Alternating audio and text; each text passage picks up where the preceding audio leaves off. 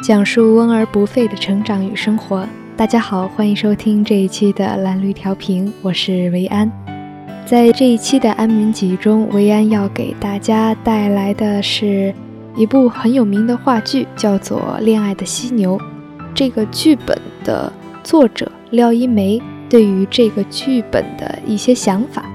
这篇文章呢，其实也算不上文章，只是作者的一些观点啊，但我个人非常喜欢，所以就把它作为一篇文章分享给大家，收录在廖一梅的啊那一本《柔软》里。如果大家没有看过这一部话剧的话，我建议大家可以去看一下，网上有很多的资料。可能不是每个人都喜欢看话剧，但我觉得这是一种很不错的艺术形式，大家可以尝试一下。那么一段音乐过后让维安把这篇文章分享给你。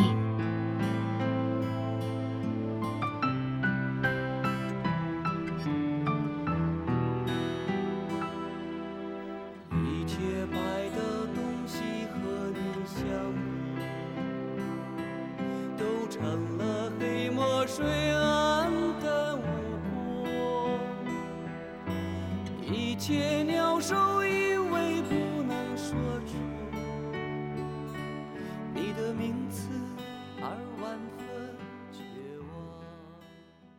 关于恋爱的犀牛的几点想法，廖一梅。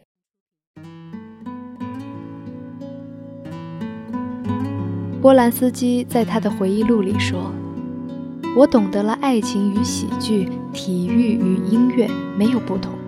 在享受爱的同时，人们可以感到生活轻松自如。”他有如此感受的时候，大约三十出头。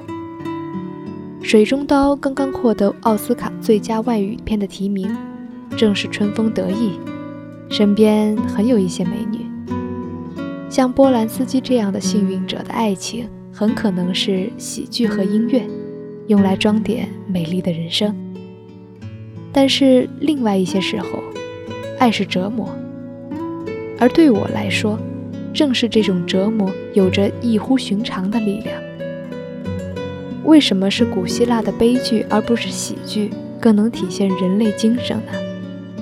因为令人类能够自己敬重自己的品质，都不是轻松愉快的，而是那些对不可抗拒的命运的倔强态度，保持尊严的神圣企图之类不可轻易谈笑的东西。恋爱的犀牛是一个关于爱情的故事。讲一个男人爱上一个女人，为她做了一个人能做的一切。剧中的主角马路是别人眼中的偏执狂，如他朋友所说，过分夸大了一个女人和另一个女人之间的差别。在人人都懂得明智选择的今天，算是人群中的犀牛，实属异类。所谓明智。便是不去做不可能、不合逻辑和吃力不讨好的事儿。在有着无数可能、无数途径、无数选择的现代社会，人人都能找到自己的最佳位置，都能在情感和实力之间找到一个明智的平衡点，避免落到一个自己痛苦、别人耻笑的境地。这是马路所不会的，也是我所不喜欢的。不单感情，所有的事都是如此。没有偏执，就没有新的壮举，就没有新的境界，就没有你想也想不到的新的开始。爱是自己的东西，没有什么人真正值得倾其所有去爱。但有了爱，可以帮助你战胜生命中的种种虚妄，以最长的触角伸向世界。伸向你自己不曾发现的内部，开启所有平时麻木的感官，超越几年累月的倦怠，剥掉一层一层世俗的老茧，把自己最为柔软的部分暴露在外。因为太柔软了，痛处必然会随之而来。但没有了与世界与人最直接的感受，我们活着是为了什么呢？爱之于我，不是肌肤之亲，不是一蔬一饭，它是一种不死的欲望，是疲惫生活中的英雄梦想。我喜欢杜拉斯的话。马路说：“忘掉是一般人能做的唯一的事儿，但我决定不忘掉它。”剧中人有具体的情境。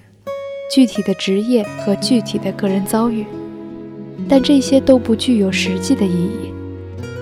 我希望看过戏的观众能够感到，在他的生命中有一些东西是值得坚持、可以坚持的。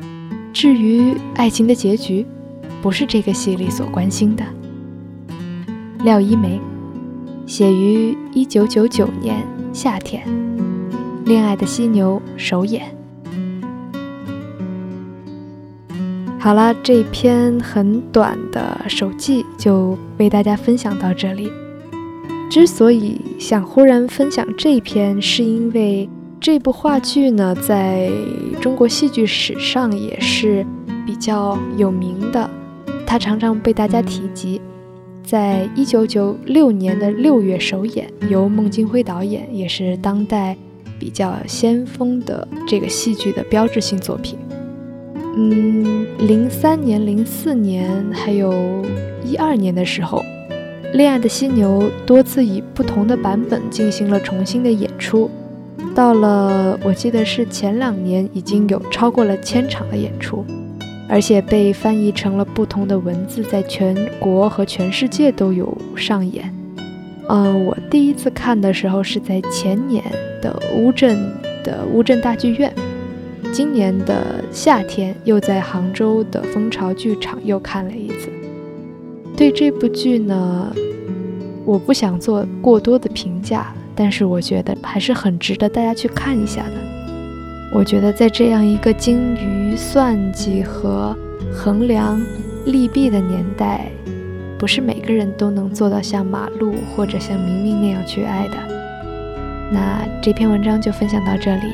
感谢编辑喜南，感谢导播伊迪，我是薇安，我们下期再会。